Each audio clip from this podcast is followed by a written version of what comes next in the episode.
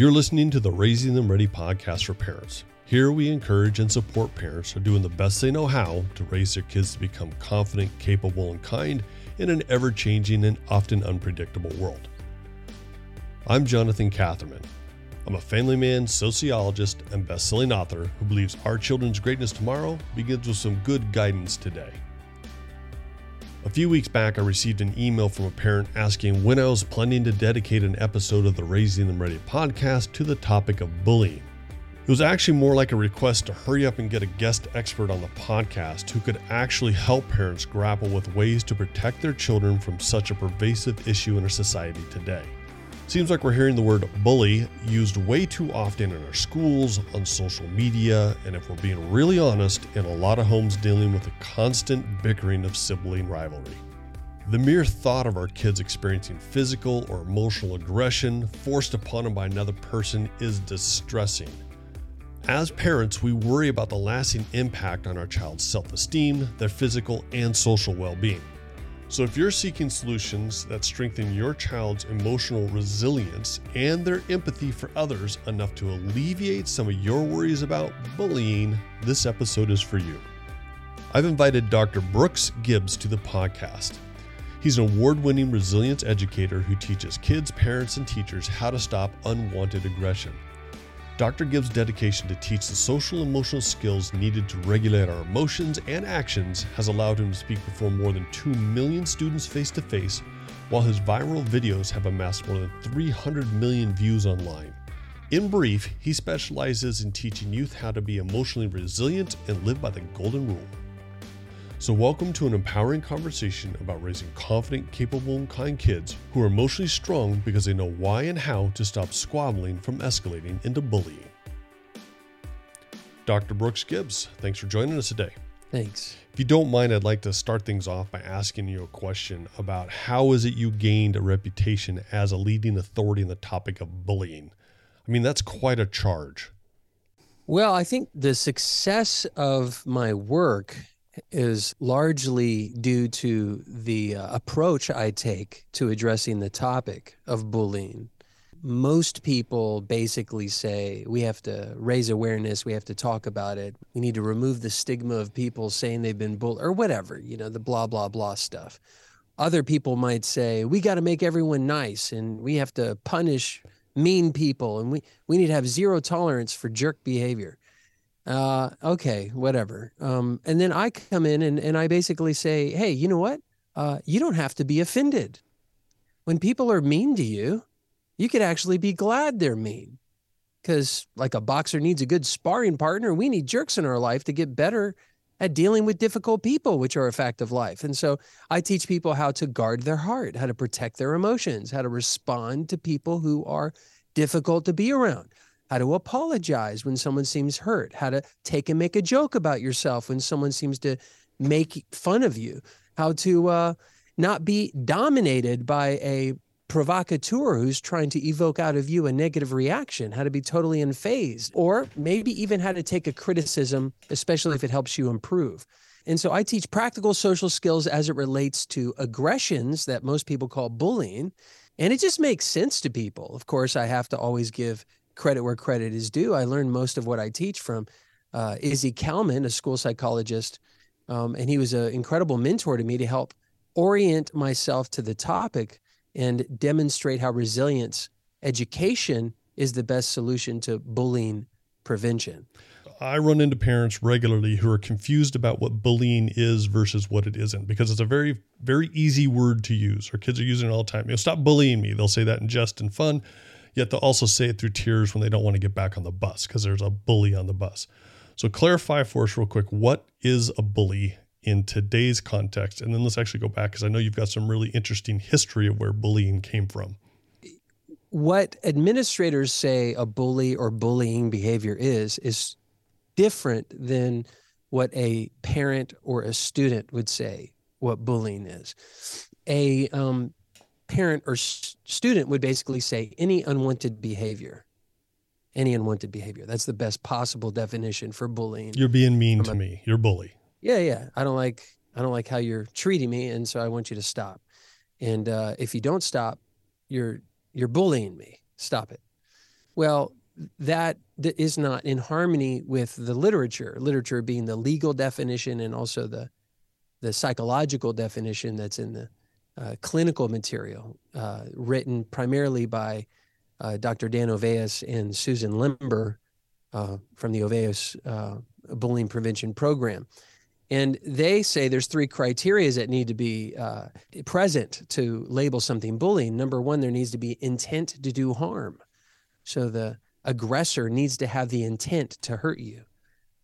Number two, there has to be an imbalance of power, which means psychological power, not size wise, but a coercive ability to to provoke you to have more power uh, psychologically over you where you are inferior. And then number three there needs to be a pervasiveness or repeated over time. Pretty much every state there's rubrics that you essentially have to go down the list and say for a school to call something bullying there has to be intent to do harm imbalance of power and repetition over time and if it stops at one of those three you cannot call it bullying. And they don't give you, uh, uh, you know, what to call it. They just say it's not bullying. And so this has been the source of extreme frustration as um, both the formal uh, the formal definition of bullying has both uh, approaches to the uh, word. It it has a part one, which is the formal three part intended to do harm and balance of power repeated over time, but also has the informal part two, of the definition, it says it could include direct or indirect, verbal or nonverbal, and pretty much any unwanted behavior. And so once it goes to the court, this is a problem. You know, they the school is saying bullying never occurred because there wasn't pervasiveness. This was a one and done deal. Or a school can say bullying never occurred because we have no psychological instrument to measure the psychological power of all parties involved. Therefore, we cannot objectively say there was an imbalance of power, and we cannot legally say this was bullying because there's no uh, no instrument. Or they could say uh, this child was not intending to do harm. They are comedians. They don't know the you know the limits of their jokes. They weren't trying to hurt. They were trying to make someone laugh. Or the kid was actually feeling like a victim and was retaliating because your child was actually the bully or the perpetrator. It's just a complete freaking hot mess. The reason why we cannot solve the bullying problem is the word bully.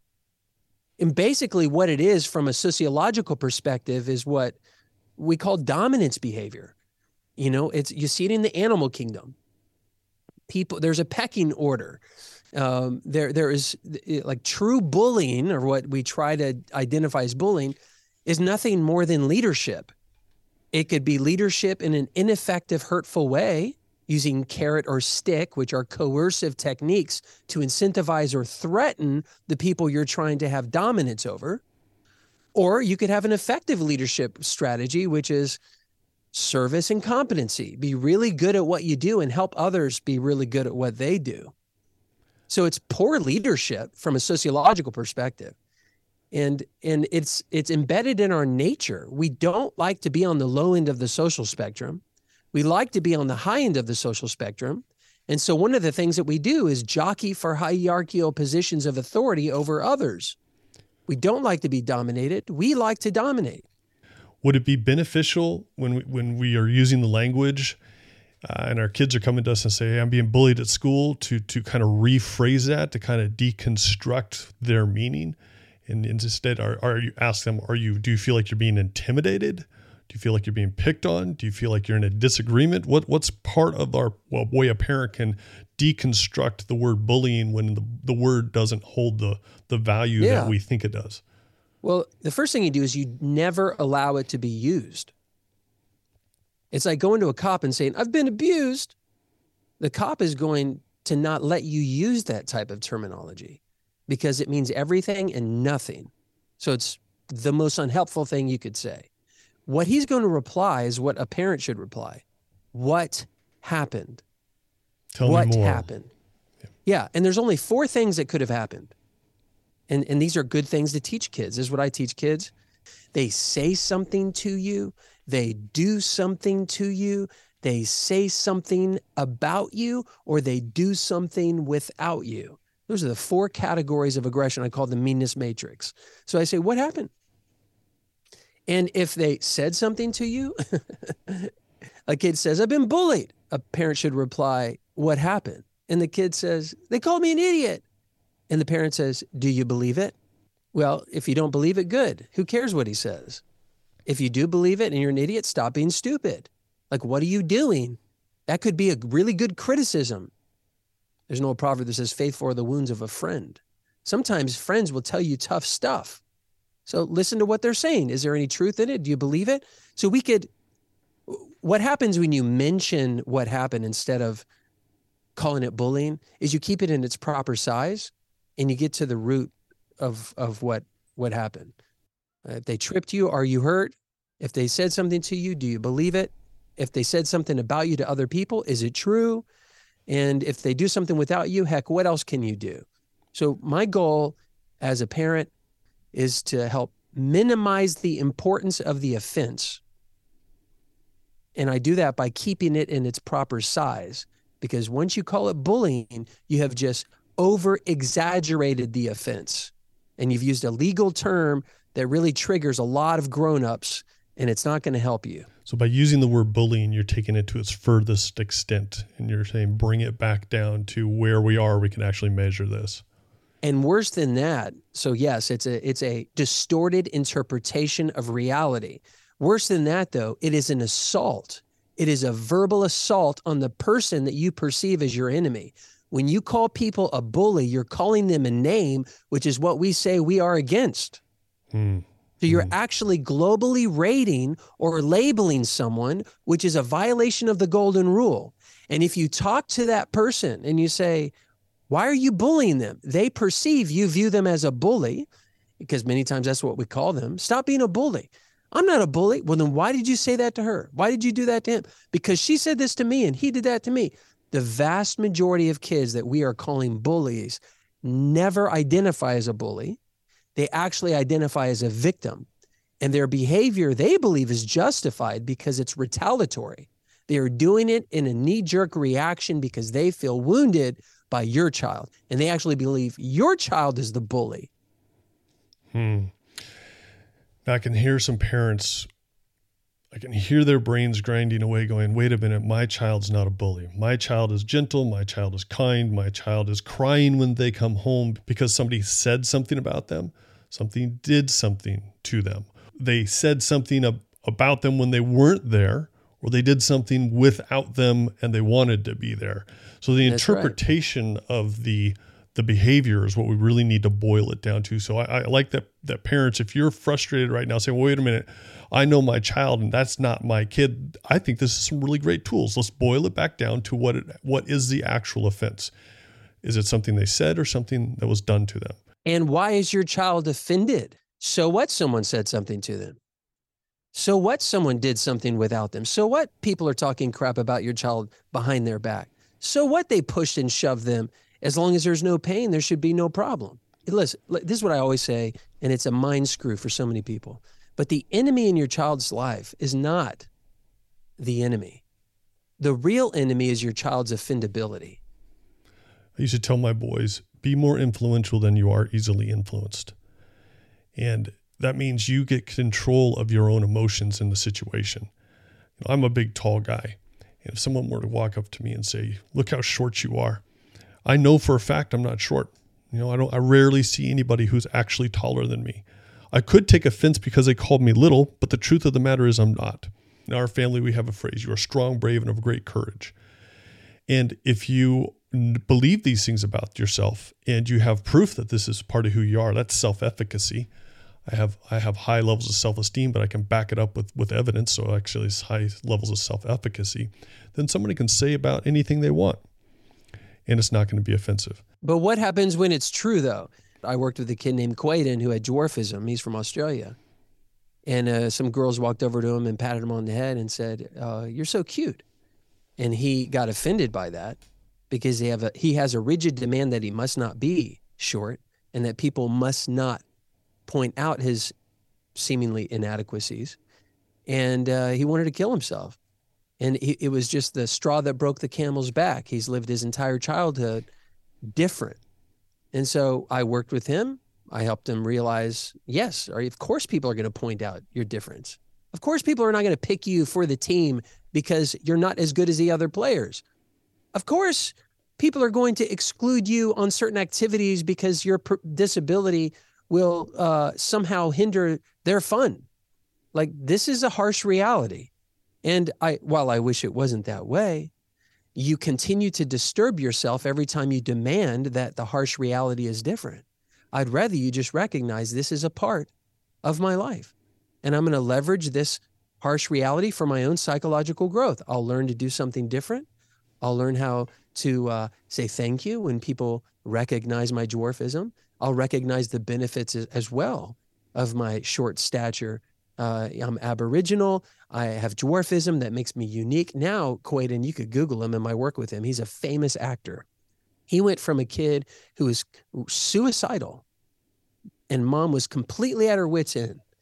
And th- through simply helping him, you know, stop demanding other people change and change your perception or your perspective or your evaluations or interpretations of what happens and appreciate who you are and how you are, even if it's flawed, well, then all the emotions dissipate and wow, motivation for life starts to happen. It's a beautiful switch when a kid can cure themselves of their victim mindset, which is ultimately curing themselves of their offendability. And there's no flaw in being short or tall or large or skinny or having a stutter or being non-athletic like there's no flaw in any of those aspects it's when we attribute that as a flaw and then take offense to when somebody else is saying then I, I would agree with you. It's you know I, I would say it's like it's like people who say it's not disability it's different ability. I'm like bullcrap it is a disability. Bullcrap it is an absolute disability. You are not able to do something, therefore, it is by definition a disability. My wife is quadriplegic. I've been married to her for 23 years. She's a prisoner in her own, her own body. She's bound to a wheelchair. It is a disability. I love my wife, and my wife loves me, and she has learned to love her disability.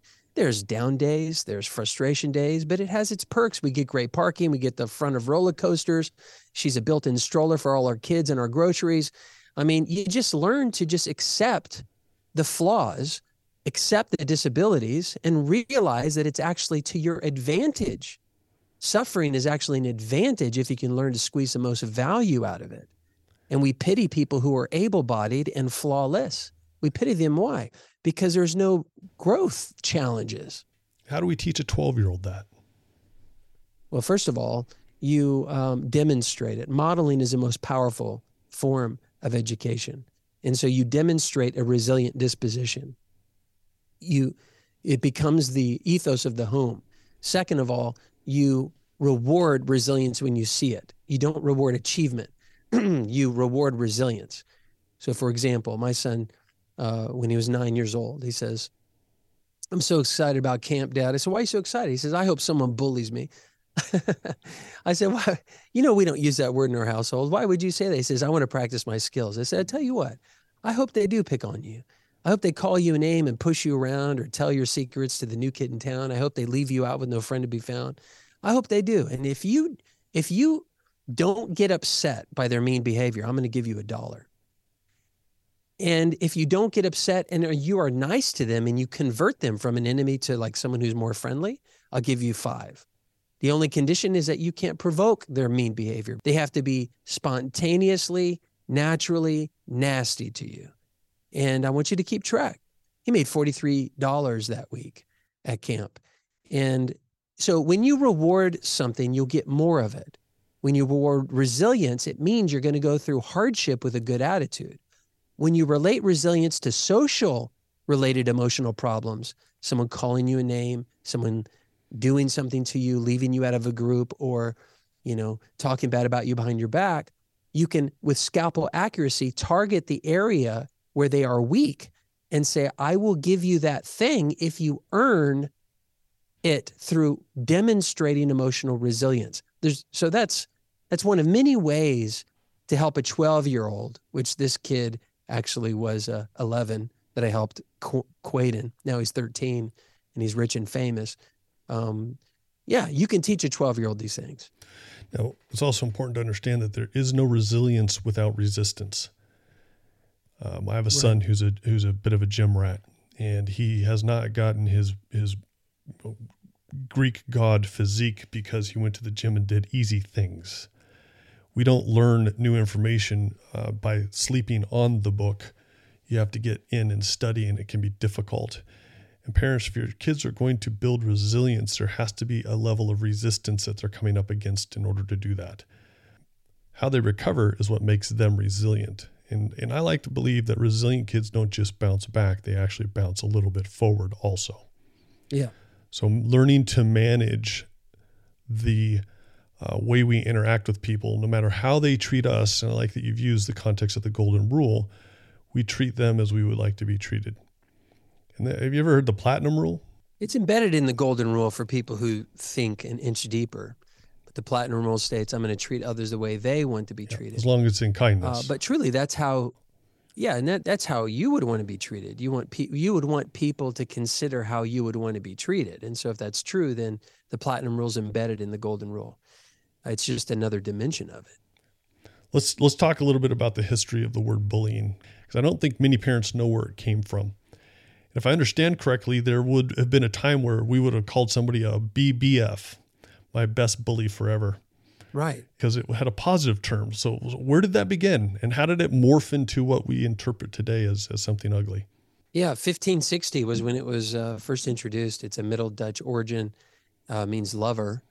Uh, so I bully you meant I love you, or come meet my bullies means come meet my loved ones. Uh, Shakespeare used it uh, in his writings. Um, and it continued to uh, remain a term of affection uh, for a couple hundred years. Um, and it eventually morphed to more what you would say to your your best friend that's a guy. Hey that's my bully. That's that's my buddy. Uh, about 120 or so years ago at the turn of the 20th century uh, it was used in America as a good, the word good. Teddy Roosevelt, look up his speeches, you'll see bully, bully, or good, bully for you, good for you. Uh, he called the White House a bully pulpit. Maybe you've heard it called that today. Uh, it doesn't mean to inflict pain on other people. It actually, a bully pulpit meant the greatest platform to do the most good. Hmm. It's a hmm. platform of benevolence, it's charity again going back to the word love charity is like a the equivalent to agapeo in greek which means benevolent love or love in action without strings attached. It was Dan Olweus in norway uh, uh, in the 70s late 70s early 80s who decided to uh, understand childhood aggression on campus and he was commissioned by the government to do research by the norwegian and, uh, government. right right right. And uh, and he he decided to uh, call it mobbing, the the aggressive behavior. Mobbing was more of like a group dynamic, uh, like you see uh, a group of animals mobbing another new animal in in the group, and so he decided what word do I use, and and I think at that time the word started uh, to be related, at least in other parts of the world, towards pimps as a bully who who uh, who is related to love in the sense of sexual pleasure but he, kind of dominates his, his, the prostitutes that he's over and so he says yeah it's kind of like a dominating hierarchical bully and and forever we adopted that so that's the history of the word uh, but the history of the movement began in 1999 after the Columbine shooting. Eric Harrison, Dylan Klebold, they they really started two movements. Uh, the reaction of the the American culture was how can we help children not be victimized, where they turn into shooters and help them not to be victimized where they might turn them guns on themselves, not just on other people. So I think in America, the anti bullying movement was motivated to avoid school shootings and suicides. But uh, what I believe it did is actually increased shootings, uh, both homicides and suicides. Why? Because it, it, actually cultivates a victim behavior. Uh, when you tell a child their whole chi- the childhood that no one has a right to be mean to you, it's bullying. And if you have any bullying problems, you tell the authorities, and they're going to punish your perpetrator to the full extent of the law and will write laws and will ensure that you have a conflict free school environment. This is a school that needs to be kind. Well, you inadvertently, sociologists like to call it the law of unintended negative consequences. you inadvertently create a victim culture. And a victim culture is very aggressive because the worst acts of violence are actually committed by victims. And so we've seen an increase in aggression on campus because of the anti bullying movement that had good intentions, but uh, the road to hell is paved with those. Mm. If a parent is thinking, okay, give me one thing I can do to help my child avoid that feeling of imbalance of power or having other kids who are trying to inflict pain upon them or avoiding that repeat offense. I heard you say help them build resilience. So give our parents a, a well. well, the, the way resilience is built is through education, and it's knowing why you're having a problem and how to stop the problem or how to solve the problem. We do it in reading, we do it in writing, we do it in arithmetic, but we fail to do it in relationships.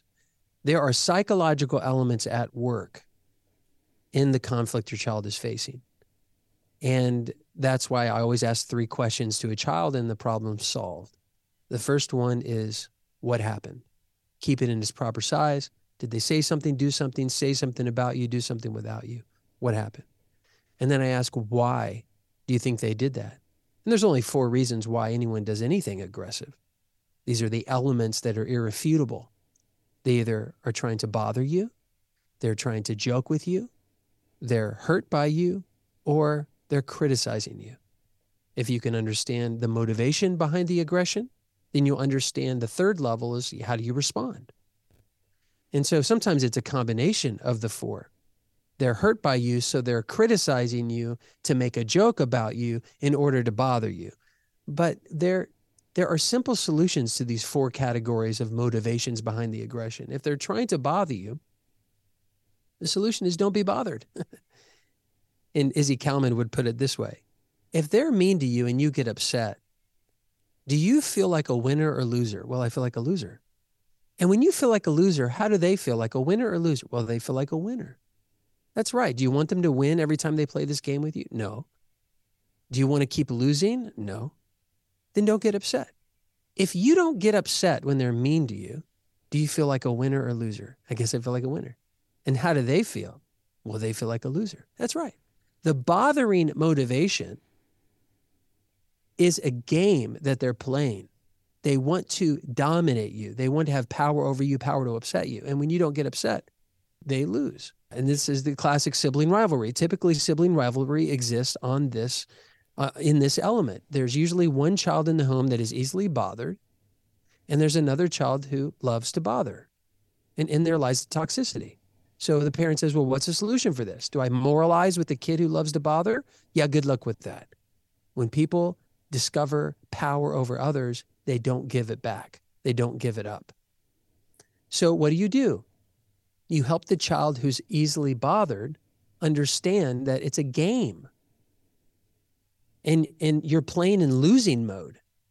You're getting upset. If you would start playing the game in winning mode where you're not getting upset, the game will end and you will win. So that's what most of my videos show online is how to throw off the aggressor, the botherer, the dominator, throw them off their game. Of course, the other three areas are if they're joking with you, uh, uh, you know, learn to laugh.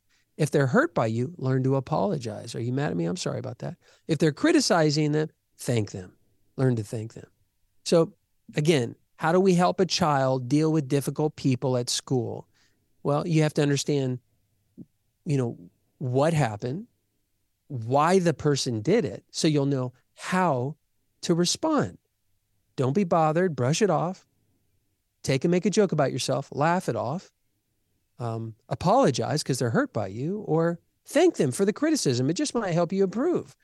And if it doesn't, it's okay. Learn to take learn to take criticism, even if it's unfounded and mean spirited. So that's it. The only time we need to go a little deeper is when a kid is still hurt by the thing. And he says, Yes, I understand that laws that govern it. They're trying to bother me. I get upset. And if I would just stop getting upset, then they would stop bothering me. I get it. But you know what? I'm still hurt. Well, I have a thing for that. I usually ask three questions. Well, how could this have been worse? Why won't this matter in your future? And how could this turn out for your good? And if I could help you understand that the worst thing that ever happened to you can actually turn out to be the best thing for you, you will learn how to emerge out of pain. And actually leverage this adversity for your own psychological growth, which is my personal definition of resilience. This is actually for your good.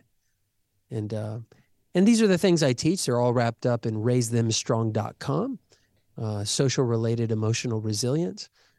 And uh, I just, I, I can't stop talking about it. It helps so many people, and I hear so many good things from it. RaiseThemStrong.com. Is there a monthly mailing list? Do you have videos on YouTube? How do parents learn more in addition to raisingthemstrong.com? Yeah, they can follow me on all socials, of course, at Brooks Gibbs. That's um, Brooks, B R O O K S, Gibbs, G I B B S, Brooks Gibbs.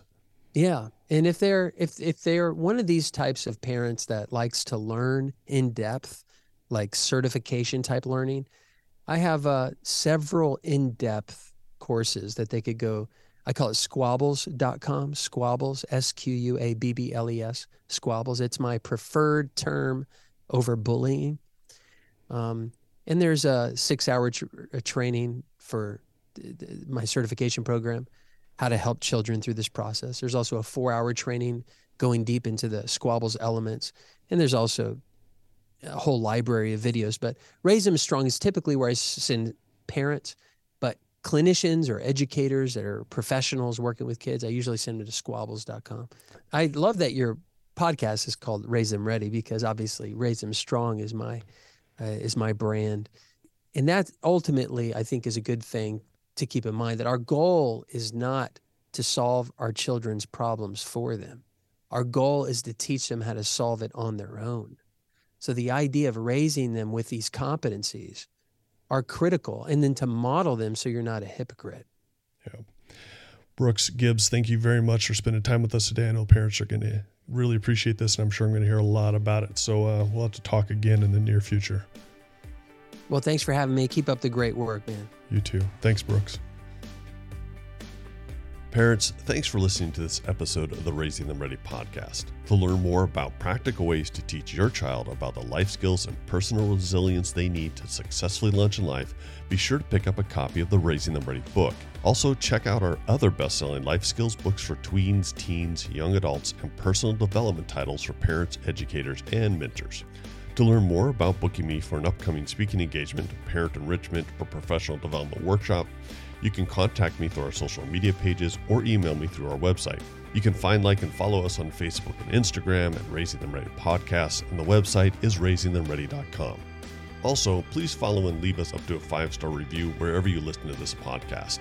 If you have questions about this episode, comments, or suggestions about parenting topics you'd like us to bring to the Raising Them Ready podcast, I really want to hear from you simply contact me through our social media pages or website. Again, it's easy to find us on Facebook and Instagram at Raising Them Ready Podcast and online at raisingthemready.com. Thanks again for joining me and Dr. Brooks Gibbs in today's discussion about raising confident, capable, and kind kids who use resilience education as their solution to bullying prevention. Now, parents, go and enjoy the day, knowing your child's greatness tomorrow begins with your guidance today.